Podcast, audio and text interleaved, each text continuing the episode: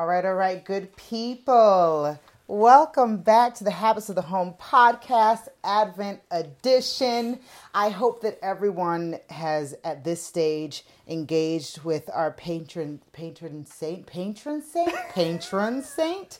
What is it? Is it a patron? Pa- patron saint, patron saint, yes. Michael Bublé. Yes, I, Can I say that, Stuart? I was not expecting that, but um, No, I don't. sure, Think, let- sure. sure. Let's, okay. yeah, let's go. Like not Sinatra. Do, uh, do you know what it is? Like he every- is the Sinatra of our day, and some people are going to be mad at me for saying that, but I mean that. And like at Christmas time, he is crooning. He is honestly. Did you see him on the Asda advert? I haven't seen him on the Asda Also, advert yet. Asda, if you would like to sponsor Yes, us, sponsor- we are open.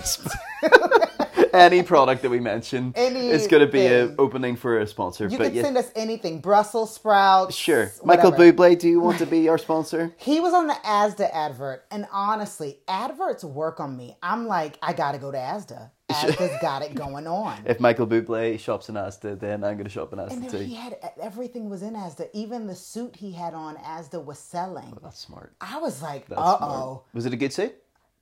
Well, his suit was a good suit, Yeah, okay. and I doubt that it actually was That's Asda. true. That is true. But uh, listen, I'm not gonna knock a Asda suit. Sure. Yeah, listen, yeah, we yeah. all have budgets. Absolutely. I got Gucci dreams on an Asda budget, so I might be I might be decked out in Asda at the Christmas Eve Oh, service this year. That's great. Um, anyway, welcome back. We're really excited to spend this Advent with you, journeying with you as a community as we prepare our hearts to receive the most incredible gift, um, the Messiah, the Christ child, um, God with us. And, and as always, I am joined by my most favorite co host of all time, Stuart Bothwell. Hey, Stu. Hey, Dana, it's so good. it's so good to be back doing this with you. It's great. Love that we're talking about habits the home. Yeah, this year, not this year, this episode. Last episode, we talked about preparing to prepare. Yeah. Um, in this episode, we're going to go ahead and call this one Hosting Hope. Yeah. Um, if you're anything like me, uh, listen, I'm going to be honest with you. I love, well, I love Christmas. We all know. Yeah. it. We all know it's no secret. I do love hosting. Hospitality is one of well, it, it is a gift that you have, but also it's a joy for you. You you love. There is absolutely, I love it, love it, love Why, it. why is it that you love it so much? Can I be honest with you? 'Cause I was just gonna say I'm I'm gonna be super super um, transparent in this series. Not in any other series. Every other series I'll fake it. You were faking it No, I'm just kidding. Last year. Last year was- was all a load of lies. Not true. Not true at all. Oh, by the way, before we jump into that, Yeah, go back and listen to last year's episodes, right? Totally. Because this is not a redoing. No. This is not taking the place of last year. Last year really set us up. It's something really special that we will not be repeating in the same way. yes. But it was uh, such a joy to record, and there was so much good stuff in it. But I think you'll understand why we're doing what we are doing every year Yeah. at this time of year when you go back and listen. Totally. I think particularly episode two from last year, where we walk everybody through the daily rhythm, is really helpful if you're Yeah. doing this for the first time. Absolutely. Uh, just to be able, we, we do spend a lot of time just walking through what the morning blessing looks like, what the time of gathering looks like, and what the evening blessing looks like. So if the, if this is new to you, if you're new to our community, if you're trying habits out, uh, habits of the home out for the first time. Definitely do jump back to those earlier episodes because it'll help you set up really well Absolutely. And even though the booklet itself will be slightly different this Sure. year, um, the, we're not rewriting these liturgies every No. year, but we are um, interacting with you guys. We're doing them in our own families, and when we see something that works better or didn't work so well, we're tightening it up. 100%. We're cleaning it up, and so it- although it's slightly different, those episodes are still very much relevant to what's happening in the ha- um, Habits of the Home Advent book. But um, so yes, go back into. And the other thing I want to say to people before we jump into my hostess with the mostess Mm-hmm. Sure. situation. Yeah, yeah. Um, last year, Stuart Bothwell, when you think he has no other talents, did, guys, he put together playlists that honestly changed my life. They changed Wow. my life. We use them in our house, and they are actually divided up to go along with every week of Advent. Yeah, I yeah. mean, it was we We, was really we really went to town last year on We it. did. Yeah, yeah. So in in the show notes, um, you will find we will try to remember put a link to those Spotify playlists. Absolutely.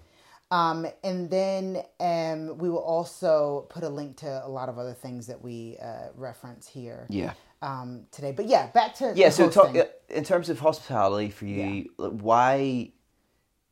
Let me ask you a, a, a question in two parts. Why is it important to you? Mm-hmm. But then, why do you love it so much? Those Yeah. are they're two different. I guess I would love to hear the why, but also just the sense of joy that it brings you because Yeah. I know both of those things are really key Yeah. as you look at the the act, the acts of Yeah. hospitality. I'll be really honest with you. I think any of us who enjoy hospitality, as with all things, Yeah, there is an element to it that's slightly selfish. sure. Do you know what I mean? Sure. And so that's okay. I'm I'm working through that and dealing with that. But I I do love. I'm a, I'm like my grandmother. I'm a feeder mm-hmm. of people. Mm-hmm. I like people to feel comfortable. I want. I have this deep need to bring people in and and give them a sense of being home.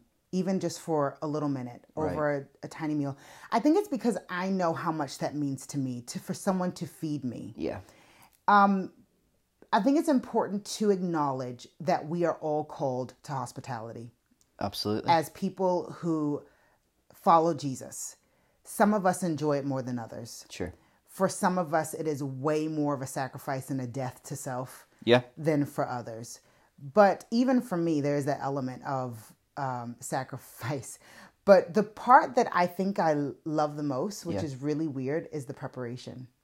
Yeah. It, there's something about we've talked about this before. Yeah, The act of setting my table Yeah. with others in mind. Yes. The act of even tidying my house with others in mind. You know, uh, and the why behind it all. I don't clean my house so you think I'm always clean, Sure. and that you think, oh my gosh, how does Dana have it all together? Right. If you know me, you know I have very little together.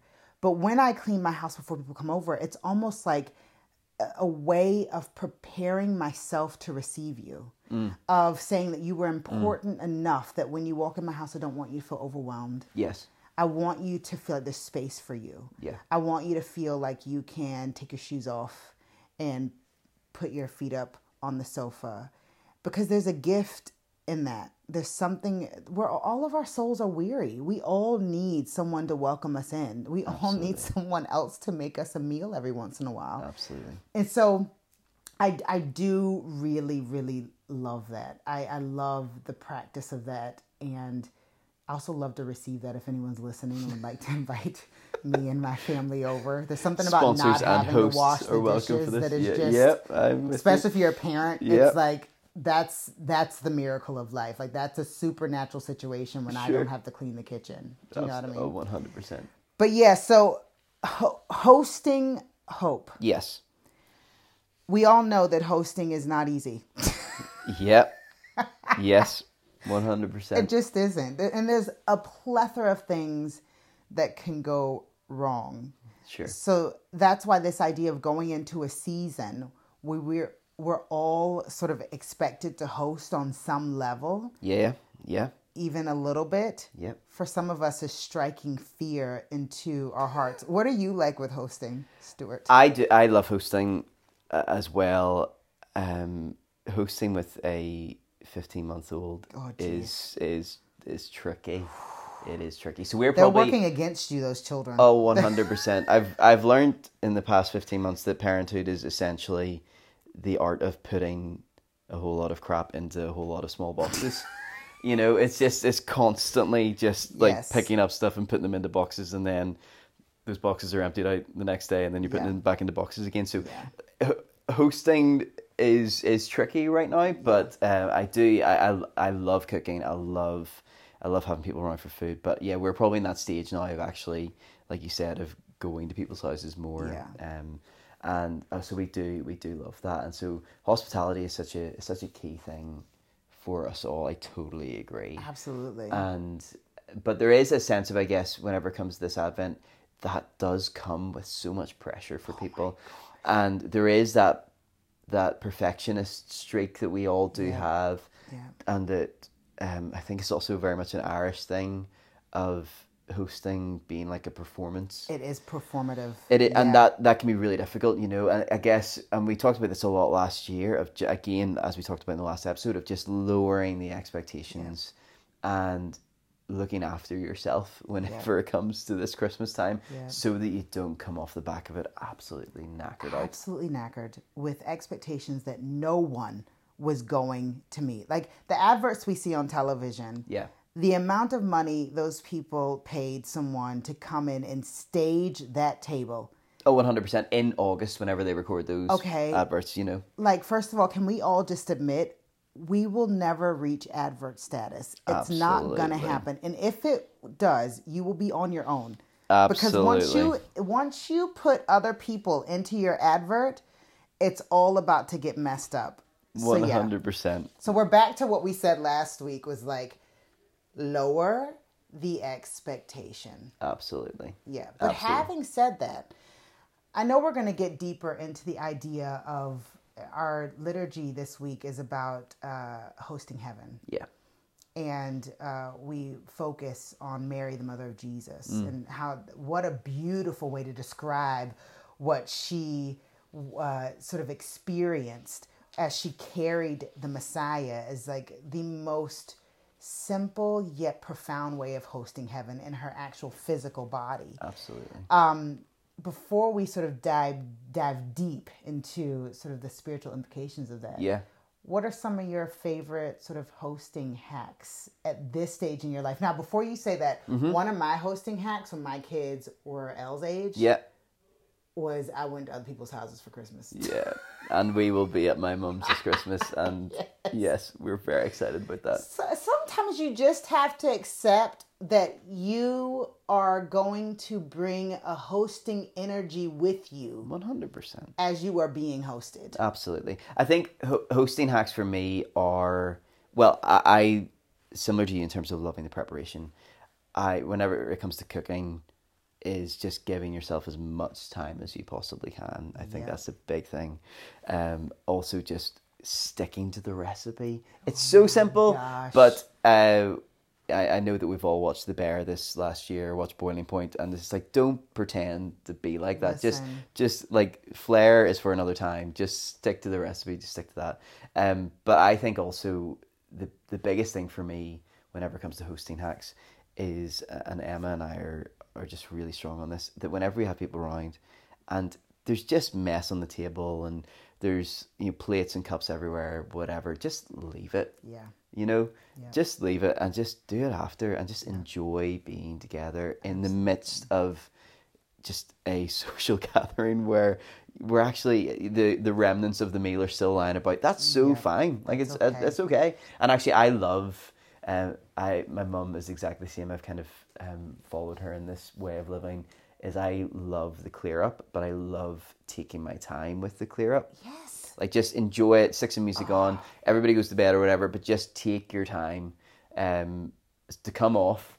Yep. Yeah. So I'm a I'm a introverted extrovert or a extroverted yes. introvert, whatever. I sit right in the middle, and so off the back of a big social time, I need the calm down. Yeah. You know, and so just to enjoy that, but not so you feel actually like... don't want a ton of people in your kitchen washing. I'm the same way, Stuart. I and I find it hard to explain this to people after I host them. Sure. And I'm in my kitchen just doing the preliminary tidy up. yeah, yeah, yes, like, yes, totally. Like, what can I do? And I always go, honestly, it makes my heart happy. Yeah. When you go and sit or sit here at the island and just talk to me. Well, yes, while that's happening, totally. Because, and I, I'm still trying to figure out is that like a selfish thing because people want to help or whatever? We're going to do one of our episodes is going to be on the feast, right? Yeah, absolutely. And would you remind me? I really do practically want to give some of our best tips. Sure. For like how the feast. Absolutely. Like how do you get it on the table? Yep. How do you not feed people raw turkey? and the best tips for tidying up afterwards. Yeah, yeah. And so because if you're anything like me, Stuart's telling you just to relax while all the food is on table, and I'm like, I, I, can't relax. I need to bring a little bit of order yeah, yeah, to what totally, just happened. Totally. Right. So yeah, we'll talk about that later on. That's great. I think those are really good tips for for hosting. Mm. I like that. I, I think you're right. I think it's the For me, the key to a successful hosting experience is actually before it happens Yeah. to sort of think about it from start to finish in my head Yes. and think about what are going to be the most challenging challenging points of the night. Right. And most of the time that's you know in the cooking of the food Totally. and then in the cleanup afterwards and sort of making a little bit of a plan. Absolutely. That's great. But- really good. like we said, I think one of the reasons why your house is an incredible house to be hosted at is your playlist, by the way. Oh, thanks. They're very intentionally put together. Thanks. So if you need that service, I hear that Stu's starting a new business, uh, playlisting. Uh, tru- truthfully, it, making playlists it does fill my heart with a lot of joy. It's Yeah. kind of like old school making mixtapes for people. So yeah, Yeah. if if you want. If you want something, Hit like, uh, Stuart Bothwell up for a playlist. He has one for Stuart at every- laganvalleyvineyard.com. like, just give me a shout. Absolutely. Here for playlists. Um, so we're talking about hosting hope, Yeah. which is a really interesting um, idea, Mm. particularly when you're talking when you think about what it means to host. It's making room. Yes. It's preparing. Yeah. There's a bit of sacrifice in hosting. What does that mean to you to host hope over Advent? Yeah eh, there's the making room thing is is so so important and creating as much space as you possibly can um, for for hope and for an openness to, to something that is new and that is different. I always love the story of Elizabeth meeting Mary. So Mary Mary finds out that she's pregnant and she I think pretty much instantly um, heads I think seventy miles to, to be with Elizabeth. And then there's this wonderful interaction where um, John the Baptizer, who is within Elizabeth's womb, leaps whenever Mary enters the room. This amazing, beautiful interaction. And I feel as if this well, there's so much that is going on in this story. I think that there's there's an amazing dynamic um, between uh, Elizabeth's pregnancy and, and Mary's pregnancy, and how even though Elizabeth has waited so long for this, that she is filled with joy whenever Mary is, is experiencing that so young. Um, there's this wonderful holy community, this lovely bond that is created um, as these women to gather together around waiting and promise. It's beautiful. Um, there's also this um, like remarkable interaction that um, Elizabeth calls uh, Jesus, who is in utero, Lord, and how he is being fearfully and wonderfully made, while at the same time is creator of everything that is fearfully and wonderfully made. Like that, that's a theological mind bender right there. But, um, but I, I think that this this picture, this this story, is a wonderful picture, or a parable even of Advent for us, of what it means for us to host hope. Um, because ultimately, I think what that picture shows us is that it is possible for that which is within us to leap, Yeah. for our souls to leap, um, and for our souls ultimately to leap with, with hope. Yeah. And that is very clear in Luke's writing of this in Luke 1 that whenever the baby, when John the Baptizer leaps within um, Elizabeth's womb, that Elizabeth is also filled with the Holy Spirit. And I guess you, as charismatics, as vineyard people, I think it's so important to say that what we need to do to host hope is to create room for the Holy Spirit to infill us again and for us to be open to Him.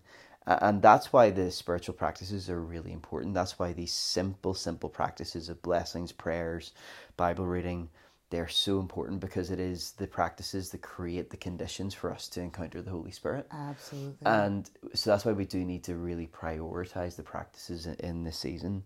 A- And I I think that it's so key for us to be open to the Spirit and filling us and indwelling us in this season because the reality is is that modern life it goes in the opposite direction of hope.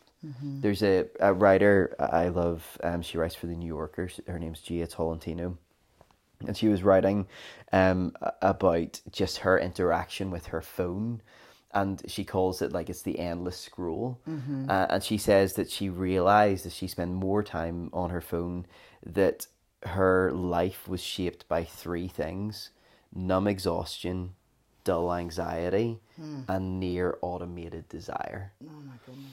And that is so often the shape of our lives mm-hmm. numb exhaustion, dull anxiety, and near automated desire. Yeah. And yet, for us as followers of Jesus, we have the opportunity to experience something different, mm-hmm. and ultimately is experiencing hope.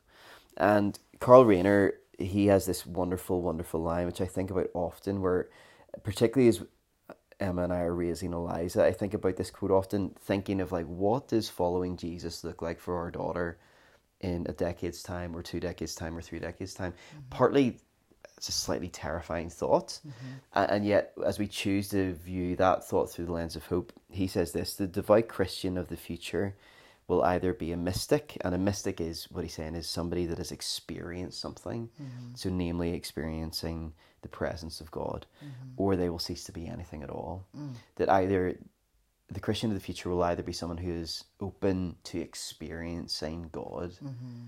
or being a Christian is going to be remarkably difficult.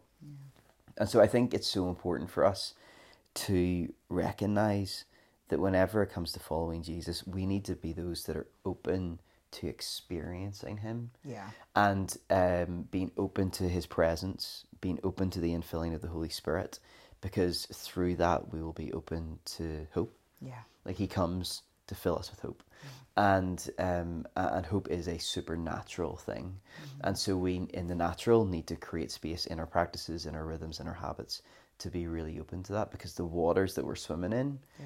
like they leave us exhausted, That's right. anxious, and just kind of a bit robotic. Yeah. And yet, if we're able to host hope, it begins by us literally, as you've talked about, making room, Mm-hmm. preparing ourselves to be open to hope filling our lives through the power of the Holy good. Spirit. That's so good. It it makes me think about like how if you leave it up to and I don't want to talk about culture like it's a Yeah. bad thing outside of ourselves. We're all we've all created this. It's Jesus this doesn't want us to be removed created. from culture. He wants us to live in it. Absolutely. But if we leave it up to the culture that we've created yes. to dictate how our advent is going to go, we will start out with something that is almost a, a twisted version of hope. And you talked about it in the last episode. You touched on this idea of restlessness. Yeah. And it's almost like we're all starting from the same point, and it's a point of longing Absolutely. of recognizing that there's something we need, but we don't have it in the fullness yet. right? Yes. Absolutely. And the way we answer that culturally is we give ourselves the endless scroll, the Right. consumeristic culture. There's always the new thing, there's always something claiming Yes. To be able to fill that, fulfill that longing Yes. for you. And yet, the moment it shows up at our house, we unbox it, we have this like two seconds of, yay, I got a new thing. And then the longing hits us again like a freight train. And I think that for me, I've had to re- reassess that idea that longing, that longing is a gift. Absolutely. That longing is a gift, and there's a reason why it's never, never satisfied until we start to um, turn our hearts to Jesus in these rhythms. And it, it's not just the one time of turning your heart to Jesus. As you know, people are like, "When did you get saved?" It was June of 1955.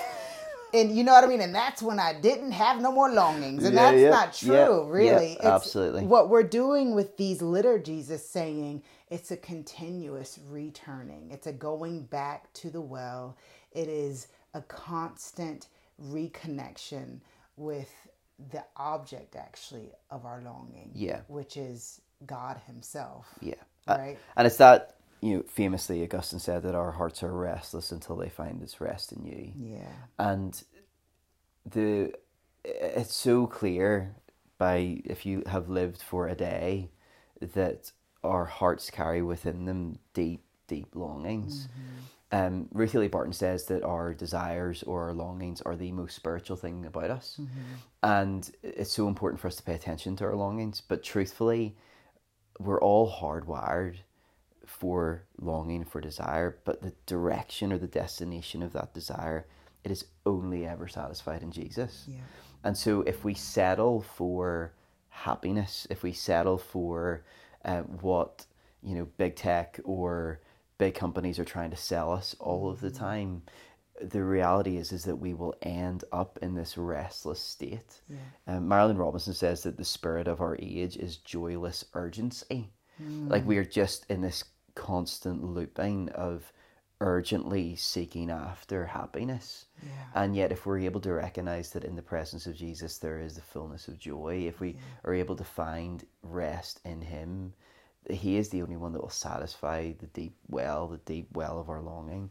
And so, we need to we need to create space for ourselves this Advent to be able to have just a couple of moments to be able to draw our attention to Him, recognizing that as we do that, we're meeting the one who will satisfy our deepest longings.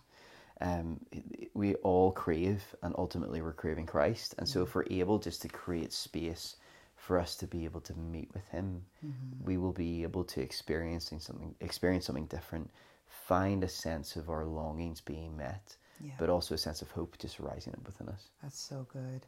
I'm just thinking a little bit about this idea of what does it look like in general in life, but particularly in this Advent, for us to intentionally host hope, Yeah, which is ultimately Jesus. yeah, And really practically, there's a couple there's there's not a lot of things that I've done like big things that I've done in my walk with Jesus that completely transformed everything. Right? Sure, yeah. Like I can't think of one new devotion book that I got that transformed my Yeah, life. no, I- absolutely. you know, I can't Yeah. think of like one prayer meeting. But when I when I think about the things that actually made the most impact, they were the little and often things. absolutely. So, like for instance, I started with this habit of when I woke up in the morning, just like mumbling into the room, Good morning, Lord. Yeah, yeah, And I know it sounds so silly, but it's almost like that that first thing in the morning recognition that he's already here, yeah, waiting for you to acknowledge that he is here Mm. and he actually has it. he's yeah. got it. Yeah, Totally. Like he's he already knows what's coming. yes, He already knows what your morning's gonna be like. He already knows what your day's gonna be. He already knows what's coming. yes, And that like that little prayer, that three word prayer. It is good. Good morning is two separate words. yeah, absolutely. Yeah, good. I just want to remind Yeah, people no, of that good. because I've gotten a few emails and it was like, this is- should be two separate words. Okay. I just want to remind people. There's your daily Did you, grammar s- lesson. you, you just stuck the you didn't hyphenate it. it was they like, didn't yeah, hyphenate it. It was in. like good morning, all one word. okay, interesting. I think that's like the German Germans, don't they? Like guten. I think that's still Why two am words. I but trying to yeah. speak German on Yeah. this podcast? German sponsors I was are like, available. That's not good morning at all in any language. Anyway, I, the, that th- that three word Yeah. prayer, and we talked about last episode, we are like, listen, you lower the bar. yeah, There is power in intention, and I'm I I sometimes I think that I I try to go too far. I'm like, okay, I need a whole prayer meeting. yeah, And maybe I do need a prayer meeting. But what I need before I can even get to the prayer meeting is just simplicity. yeah, That good morning, Lord. Yeah. Good morning, Lord. It's an it's an acknowledgement of you. And in, at the end of my day, there are times when I go, Good night, Jesus. yeah, yeah, And that sounds so overly simplistic, but I would challenge anybody listening to this to try it. yeah, I was chatting to Andrew the other day because um, I think sometimes when you have when you start having kids and you have very small children, I don't think I was prepared for my creativity to completely walk out the door. right. I in anything. I used to love to cook. I hated to cook when my kids were toddlers. I hated cooking. I was like, just get it done. Yeah, yeah, There was no joy in it anymore yeah, um, writing music. I had disciplined myself to do it. I there was no spontaneity. It wasn't just welling up in me. And I genuinely thought, as you do, you think the things are the, the way things are are the way they're always going to be. I thought that's the end of my creativity. I'll never be creative again. yeah, And then um, recently started doing a project. Started throwing myself into the project. Started first as a discipline sure. then it kind of like consumed me. It was like all I thought about. Then I started to like come up with ideas about everything in life. I was like, I can make my kids' school better. I can, you know, and I had to like discipline myself. And I was chatting to Andrew and I said, you know, I think creativity begets creativity. It's good. And so what starts as a discipline Yeah. Will turn into a natural reaction, an overflowing, and energy. Yep. And so for me, I have realized that prayer Yes. begets prayer in my life. So those these little moments in our liturgies, in our days, in our habits of the home um, rhythms, it's more than just that prayer that you're saying. It's a seed planted that if we do it consistently, I am testimony to this. It begets more, and it's a na- and th- that more is a natural outflowing Absolutely. of the connection points that you've disciplined yourself to make throughout your day. Hundred percent. I I think that's that's so helpful. Uh, Brother Lawrence used to say that the least little remembrance will always be the most pleasing to God. Yeah. So even in the thick of our day, whenever life is so busy, it is the smallest interaction. It's the three words of "Good morning, Lord." That actually, if yeah, I, I would love to agree with Brother Lawrence on this. Actually, that that's what pleases God the most. It's mm-hmm. not necessarily the big long prayers. It's not the most passionate prayers. It's actually just this is just the moment of Lord. I'm I'm just coming to you. I'm I'm turning my gaze towards you, even though it is the shortest shortest thing. I found uh, a story really helpful this year, just as we talked last episode of Emma and I getting used to lowering our expectations. Um, there's a story that Ronald Rolheiser, um, he's a he's a priest from the states. He talks about um, leading a workshop where he's talking about the importance of praying for an hour a day. And at the end of the session, there's a young mum that comes to him and is a little bit exacerbated, is completely thrown off, and ultimately is asking him, How on earth, Father, do you expect me to pray for an hour a day whenever I've got kids just constantly like screaming for my attention? I just like, how on earth can I do that? Uh, and then he then responds um, by sharing an anecdote from a priest um, called uh, Carlo Carretto, who's an Italian priest, and he, as you do, decided to take himself off to the Sahara for I think it was twelve years, just to be with the Lord. All right, so want to take up the kind of like desert mother and father thing. Why does thing. the Lord never call me to these things? I, I want to go. well, the Sahara for twelve years is like that's a that's a long old stretch in the It is. desert. But um, but he gets he, he goes for twelve years to just to pray to live as a hermit, Yeah. just to spend time with the Lord. Ultimately, like this is sort of the apex of Christian spirituality. This And is is like this because you're so holy, or is this supposed to make you holy? well for I, I guess probably both. You know, in terms of I think the call. Because if go- it's because you're so holy, I'm definitely not getting that holy. well, may, maybe like, but he ultimately, I guess, wants to live eh, in his mind the most holiest of lives, Yeah. like has constant connection with God, and to become as much like Jesus as he possibly can. So he goes to the extreme lengths of going to the Sahara for twelve years. He has to return back from that uh, to spend time with his mother, who's dying, and Corletto, uh, sorry, Carlo Carretto, he expresses whenever he spends time with his mother that actually his mum was more holy, more contemplative than he was. And the reason for that was because she spent 30 years raising children. And he, it's such an interesting reflection. Um, Rolheiser talks about this by saying that there was something very right about the years that his mother lived an interrupted life amid the noise and the demands of small children. Mm. And he goes on to say that there are really two aspects of the monastic life. Number one is a withdrawal from the world. That's why you kind mm-hmm. of live in a monastery or mm. you retreat to a desert or whatever. But the second aspect of it is harmony with the mild and mm-hmm. children being the mildest of the mild. There, like mm-hmm. Eliza's fifteen months is like she needs us for everything. yeah.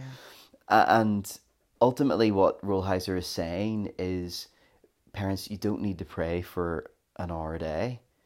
Actually, praying or sorry, parenting is a little bit like a monastery in and of itself.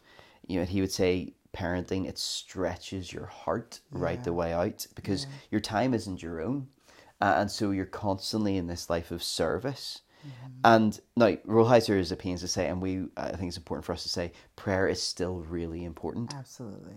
Um, but there's something of the the monastery of parenthood, if we could call it like that, that it does the spirit is at work in mm-hmm. very similar ways mm-hmm. um, he is shaping us and he is forming us in the thick of our parenting life mm. and so i guess what i want to say particularly to those of us who are are stressed right now like life is is frantic and we're a bit frazzled by it the important thing is not the length of your devotion or the passion of your devotion, but it is what you have said. Mm-hmm. It is the consistency of your devotion, yeah.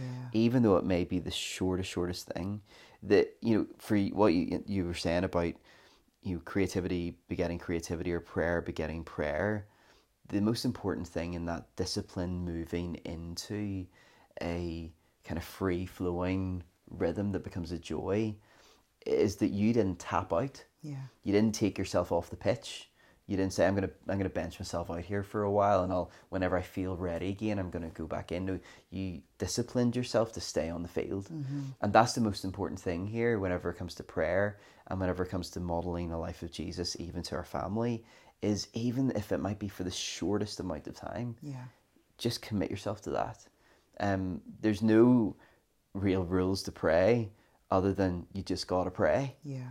And so, whenever it comes to raising kids in the faith, it can be done in so many different ways, but the most important, the most central thing is just doing it. Yeah. And and just and doing it in a way that allows you to stay consistent with it over the long haul. That's the most important thing. And so I just want to encourage those of us who are listening, and truthfully, Emma and I are in the thick of this right now. Of the consistency is the most important thing. Yeah. And if it feels like a discipline, that's okay. Yeah it will turn into joy yeah. one day, as you've said. Yeah. Um, that's the hope. But it's just important just to stick at this and also recognizing that if it is, you know, I think I said this in the last episode, our kind of daily devotion time with Eliza, it probably takes 90 seconds over the course of our day. Mm-hmm. If we can commit to that mm-hmm. and stick with it as much as we possibly can every single day, that will set us up for the long haul Absolutely. really, really well. So I guess I just want to encourage families that whenever it comes to this, that it is the small, it's the deliberate, it's the daily and often um, that really, really works. But also recognizing that the ordinary things of life don't take us out of life with Jesus. Actually, they propel us right into the center of it. Um, I, I just want to share. We'll maybe talk about hope specifically in a second, but um, I want to share a prayer that I've prayed often um, this past year. Um, it's a prayer from a, a, prayer book that we found really helpful uh, called Every Moment Holy. But there's a liturgy in it for changing diapers. I love it. um, and I've found myself returning back to this prayer because I've had to change a lot of nappies this past year. and um, but in this prayer, in this liturgy, um, let me just read two kind of sections of it, and then I'll just bounce off it. But um, the prayer goes like this: I am not just changing a diaper. I'll stick with diaper, but you know what I mean by that. By love and service, I am tending a budding heart that, rooted early in such grace filled devotion, might one day be more readily inclined to bow to your compassionate conviction, knowing itself then as both a receptacle and a reservoir of heavenly grace.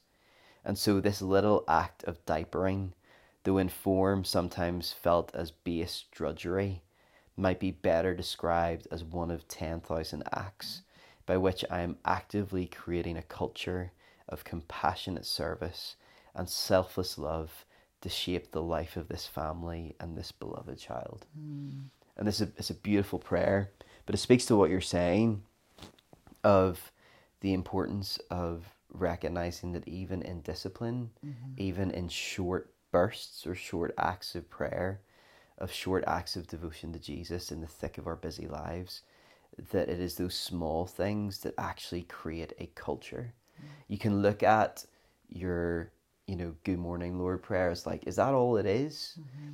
And yet you could also look at it in another way of it is one of thousands of acts of yeah. commitment to God over the long haul of your life. And so it's just important to recognize how we see things mm. and how we see our life with Jesus. That if changing a nappy can be offered to God as a prayer, yeah. could be offered to, to God and also to Eliza as an act of formation for her, recognizing that actually, no, I'm serving her because mm. and setting her up for a life of service. That even the quickest, most rushed prayer mm. can still be a powerful act of devotion to Jesus, Absolutely. a powerful act of us making room for Him.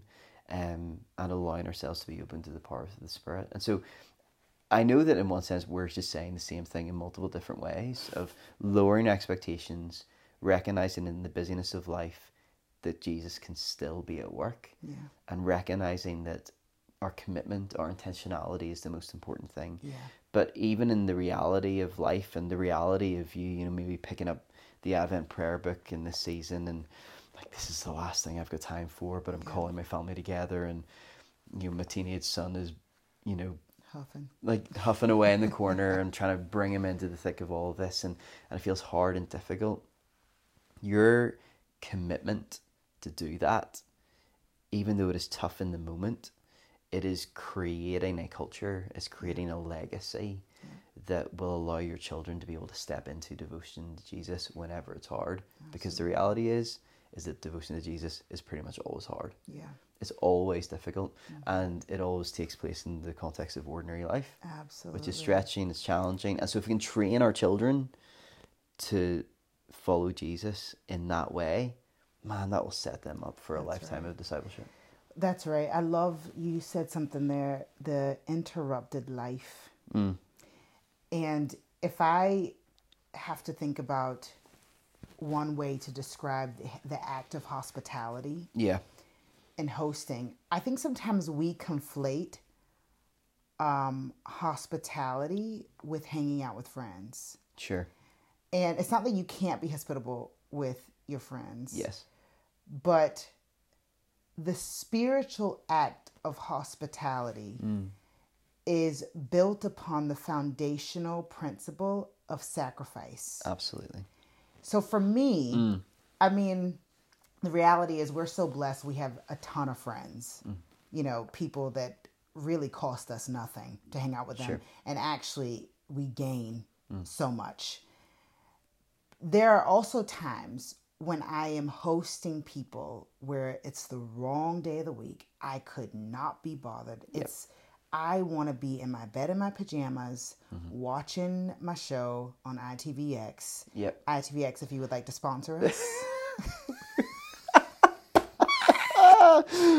other channels are also like. I mean, we're open them to yeah, them all. I would love that Netflix money. So uh, Netflix, if you know Apple TV, Disney, actually Disney, Disney Plus, Plus, you need that Disney money. yeah, if you want to sponsor us, Mickey Mouse, please do.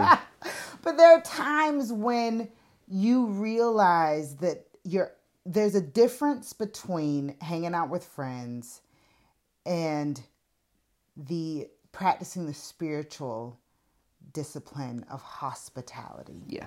Yeah. Of the sacrifice, of the principle of my comfort for your comfort. Yes. Right? Yes. And sometimes I, it's that same muscle that we use in the idea of like life's interruptions. Yeah. One of my favorite things, and I, if you never go to the 9:30 service at LVV, you should absolutely try to do it at least once or twice a month one of my favorite things is that service is absolutely bonkers. It's like being at the zoo with a bunch of kids. It's like the noises children make. Now, like when you get them in a room and like, guys, you can make as many as much noise as you want. They can be pretty chill. Yeah. In that service. I'm talking about uh, it tickles me so deeply. And one of the reasons I love that so much is because I've used it's become one of my spiritual disciplines. Yep to actually not try to block out the sound of the children. Yes. I feel like the Holy Spirit has challenged me to absorb the sound of children in the house of the Lord. It's good. They are so disruptive. Yep. And yet, I keep thinking to myself, what is it doing for their wee hearts just to be playing at our feet mm. whilst the Holy Spirit is invited into a space to speak, to do his work, while his word is being um, preached. That family liturgy we do, mm-hmm. I look around, I look at all the kids, like you know, so the smaller ones playing around it, da da da. Um, and I just think to myself, there's something so rich. Yeah. And we, this Western idea of the church where we're like, everybody be quiet. Absolutely. Children yes. are to be seen and not heard. And yes, there is a bit of that. Like my kids, I'm like, listen, we're going into church. Don't act like crazy. Just, okay. yeah, like yeah. there is a line, you know but especially the little ones. You know, Eliza walking around. My kids love it when she laughs. They get in the car, they're like, Eliza has the best dirty laugh. She has Just the best dirty, dirty laugh. laugh. It's a beautiful dirty laugh. And there's something so wonderful when we take the interruptions of life. Yes. And stop resenting them. Mm. Mm. Very good. And absorb them into our own spiritual formation. It's great it's like the Lord every Sunday is like, don't you dare act like the noise of these children isn't the most incredible sound to my ears. It's good. The children in the house of the Lord. And so, as we are going into a season where we are staring down the barrel of some pretty high intensity um, and high stakes hosting. Yeah, yeah, yeah. like, I often think to myself when we're watching shows like Bear and um, Boiling Point, mm-hmm. there's one part of me that's like, geez, Louise, it's not that dramatic to be in the kitchen. And then I think to myself, the day Christmas, Christmas Day, Day, absolutely, absolutely like people losing their minds, absolutely, people not speaking to people. Yep. Even just the divvying up of who's going to cook what. Oh my gosh. Yep. Yeah. Yep like my mother-in-law don't you try to take that turkey off of her you'll be prying it from her dead cold hands she is doing the turkey. It is never actually i'm actually really pleased with that. The turkey is scares me. Doing the turkey scares yeah that's me. good. Yeah i'm yeah, actually yeah, so yeah. you crack on. happy. I'm you like pleased on. with the turkey. But there's like all of these things. Is so the high stakes of this hosting yeah. that we have to remember that the imperfection the interruption part of hosting hope and hosting heaven mm. is not closing the door and denying the interruption. It's actually opening the door and acknowledging interruptions, the yes. imperfections.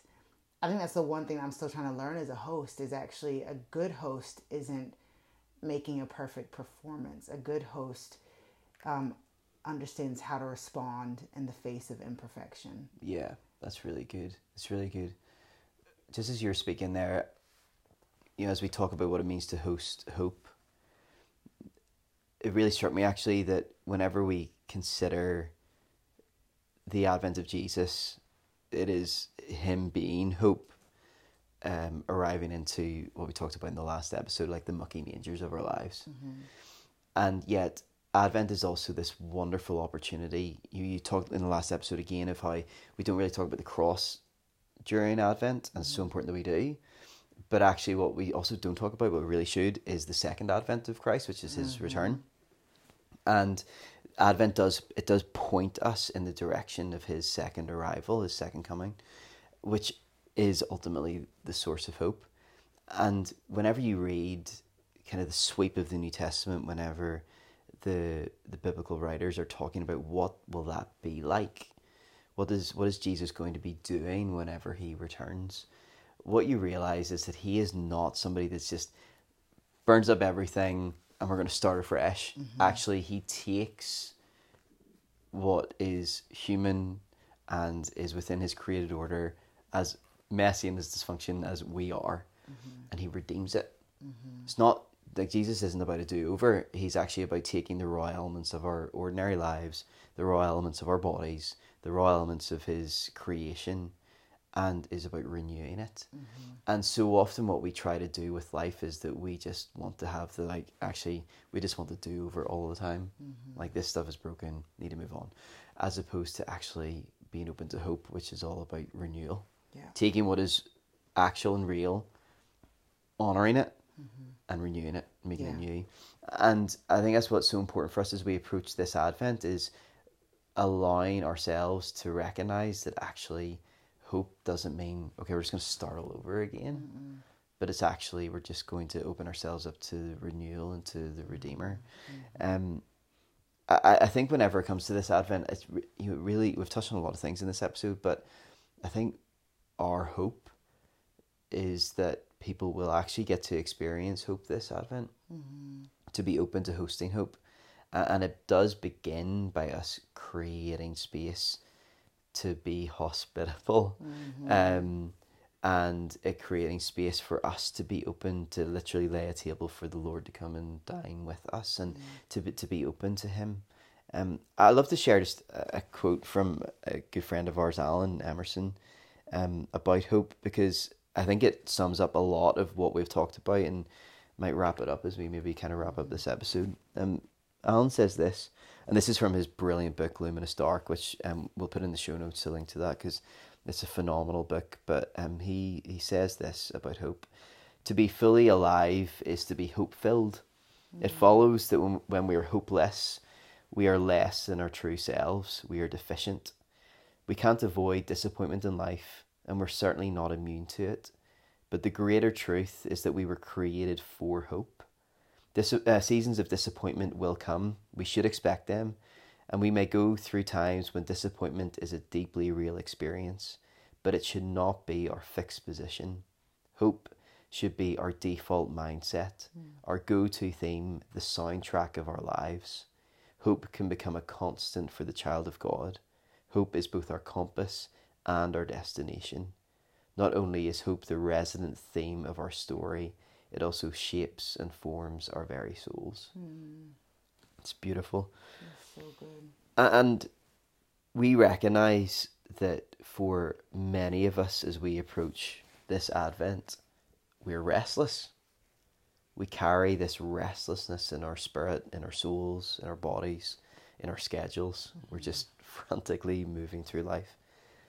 And yet, we do sense that this Advent, we need to just open ourselves up to hope. Mm-hmm and open ourselves up to the hope giver, but recognizing that He is hope within Himself. And as we open ourselves up to hope, there's a sense of peace and joy and love is what we also get to experience. Absolutely. And I, I guess that is our prayer. And but also, I think it's okay to say our challenge for us all is if hope is to be the soundtrack of our lives, if hope is our default mindset or go to theme, we need to create as much space as we physically can mm-hmm. to be open to that. Absolutely. Recognizing that if we don't, we'll so easily slip back into restlessness. Mm-hmm. And so I guess we really want to encourage you as you work through these prayers, these blessings, these times of reading the scripture, lighting candles with your family, with your household, to even if it is a bit frazzled getting there, just to consistently do this to open yourself up to hope and just recognize that throughout it all that the spirit is at work mm-hmm. filling us um opening us up to experience something to be like mystics to experience hope mm-hmm. in the thick of our lives and i guess that's our prayer that's so for good. everybody as we as we journey through advent together that is so good um well yeah as we bring this to a close um i really it's my prayer that all of us connected to this community of Lagan Valley Vineyard and open ourselves up to host hope this Advent. Mm. To um, and what's really funny about this idea of hope versus that restlessness, yep. is that they both actually start with the acknowledgement of the longing. Absolutely, that we have. It's very good. Yeah, very and good. so as we are sort of bringing this to a close, um, and uh, Stu probably will pay, pray for us, this idea of acknowledging that not everything is as it should be mm. yet. Mm. And instead of filling that space with stuff, with scrolling, with um, hopes that aren't even based on Jesus, you know, like that as the Christmas that is not yeah. possible. Michael Bublé will not come to your home and sing for you, you know. Yeah. Filling it then with Jesus. Mm. Mm. With an admission and a confession of our need for him. Yeah. This Advent. All right. Stu, would you uh, close us in prayer? Yeah, I'd love to.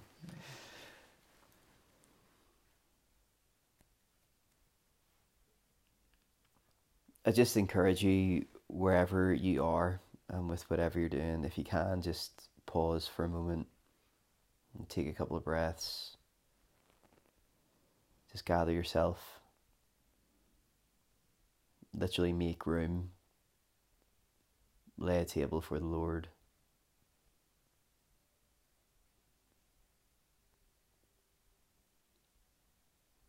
And there's a, a word that the biblical writers use to describe that sense of longing, and it is the word Maranatha, mm. which means "Come, Lord Jesus." And I just encourage you, just wherever you are, just as you just sit or stand, or whether you're inside or outside, just to bring yourself before Jesus. You might want to open your hands out in front of you But I just encourage you, whether it's a whisper or slightly louder than that, just to utter the word Maranatha. Hmm.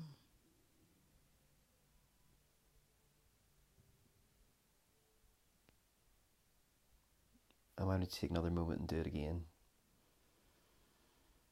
Maranatha.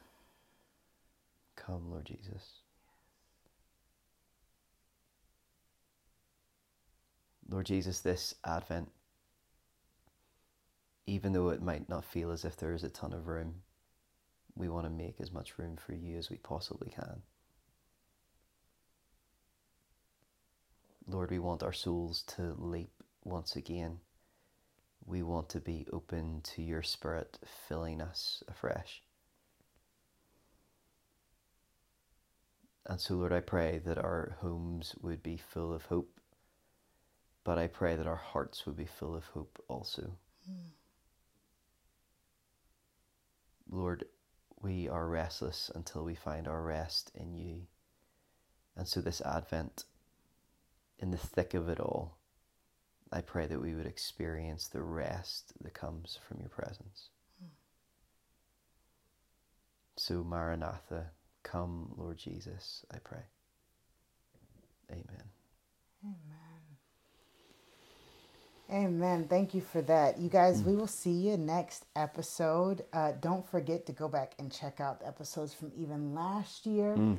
Um, check out those amazing Spotify playlists. We'll link those in the show notes. And um, if you really love that story about the mother and the monk uh, that Stuart shared with us, we'll link that in the yeah. uh, show notes too because it's wonderful. Uh, it's a wonderful read. Anyway, be blessed enjoy this week's uh, Advent readings, and we'll see you next time. See ya.